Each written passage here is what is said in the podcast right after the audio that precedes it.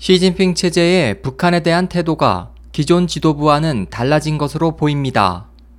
북한 공산당 정권 수립 66주년을 기념해 보낸 시 총서기의 축사에서 관례적으로 김정은 일족을 기리는 문구가 사라져 중대한 의미를 갖는다고 주목받고 있습니다. 2003년 55주년, 2008년 60주년에 보낸 후진타오 총서기의 축사에는 김일성 주석, 김정일 총서기 및 조선노동당의 영도하에라고 그 일족을 기리는 내용이 선행됐습니다.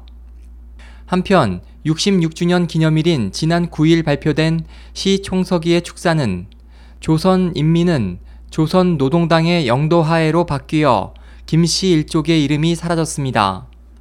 문자 게임에 뛰어난 중국 공산당 정권의 이 같은 변화는 결코 놓칠 수 없는 조짐이라고 중국 문제 전문가들은 지적했습니다.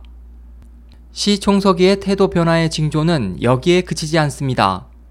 지난 7월 3일 취임 후 처음 한국을 방문한 시 총서기는 한국에 대한 총서기의 방문은 반드시 동맹국인 북한을 방문 후라고 하는 중국의 오랜 정치 관례를 깼습니다. SOH 희망지성 국제방송 홍승일이었습니다.